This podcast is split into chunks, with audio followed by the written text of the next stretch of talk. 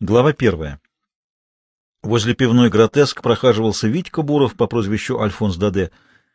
Пустые бутылки принимали во дворе пивной, и Витьке была видна вся очередь.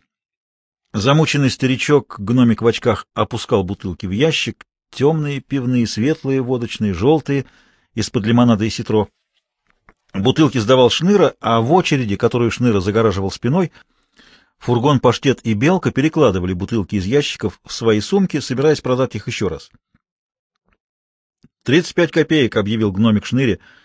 «Так тебя учили в школе?» Шныра вынул кепку из кармана, нахлобучил на голову, на глаза, отошел, потом незаметно стал за паштетом и наполнил свою кошелку бутылками из ящиков.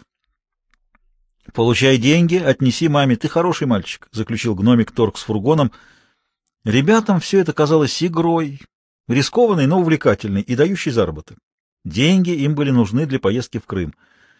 Потом, сидя на разбитом асфальте, они сдавали выручку Витьке Бурову. — Восемьдесят две копейки, — сказал Шныра. — Молодец, хороший мальчик! — к удовольствию всей компании передразнил Витька гномика. — Слушай маму! — Пятьдесят восемь копеек, — сказал фургон. — Плохой мальчик, ленивый, выйди из класса. — Девяносто три, — сказала Белка. — Изюм, белый хлеб! — воскликнул Витька. Выше похвалы он не знал. Они пошли по Смоленскому рынку — Могучая компания, объединенная таинственной целью, имеющая бесстрашного вожака, который бесцеремонно всех расталкивал. «Куда прешь? Не видишь, дети?» Фраза, тоже приводившая их в восторг. Служащие в косоворотках, мануфактуристы в пиджачных парах, в галстуках и без галстуков, с бабочками и без бабочек, зеленщики в брезентовых и рыбники в кожаных фартуках, крестьяне в смазанных сапогах и крестьяне в лаптях — украинки в суконных свитках, китайцы с воздушными шарами и всякими бумажными чудесами, железнодорожники в форменных куртках, барышники, молочницы, холодные сапожники, точильщики, босики. Все это скопище людей двигалось, шумело, спорило, торговалось, пело, играло, плакало, проклинало, собиралось в толпу, растекалось по Новинскому и Смоленскому бульварам и по примыкающим к рынку переулкам.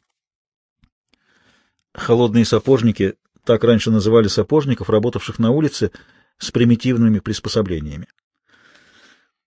Толстый неповоротливый фургон задержался около продавщицы с лотком на груди.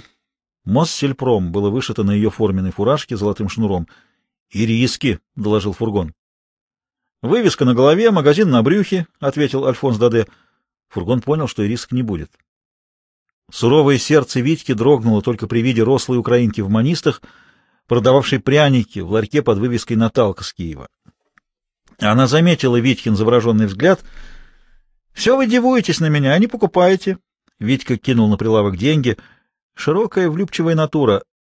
Роздал всем по прянику, себе не взял, сдачу положил в нагрудный карман. Это крымские. — С Крыма приехали? — осведомилась Наталка с Киева. — Вроде бы, — неопределенно ответил Витька. По базару медленной уркаганской походкой уркаганский, преступный, хулиганский. Шел ширинец, хлюпик в кашне, настороженно косил рыжим глазом. Витька напрягся, готовый к столкновению. «Белка!» — требовательно произнес ширинец. Белка не ответила на отклик ширинца, вопросительно смотрела на Витьку, сильного, смелого, покупающего пряники. Ширинец прошел, усмехаясь, как человек на рынке слишком значительный, чтобы связываться с такой мелкотой.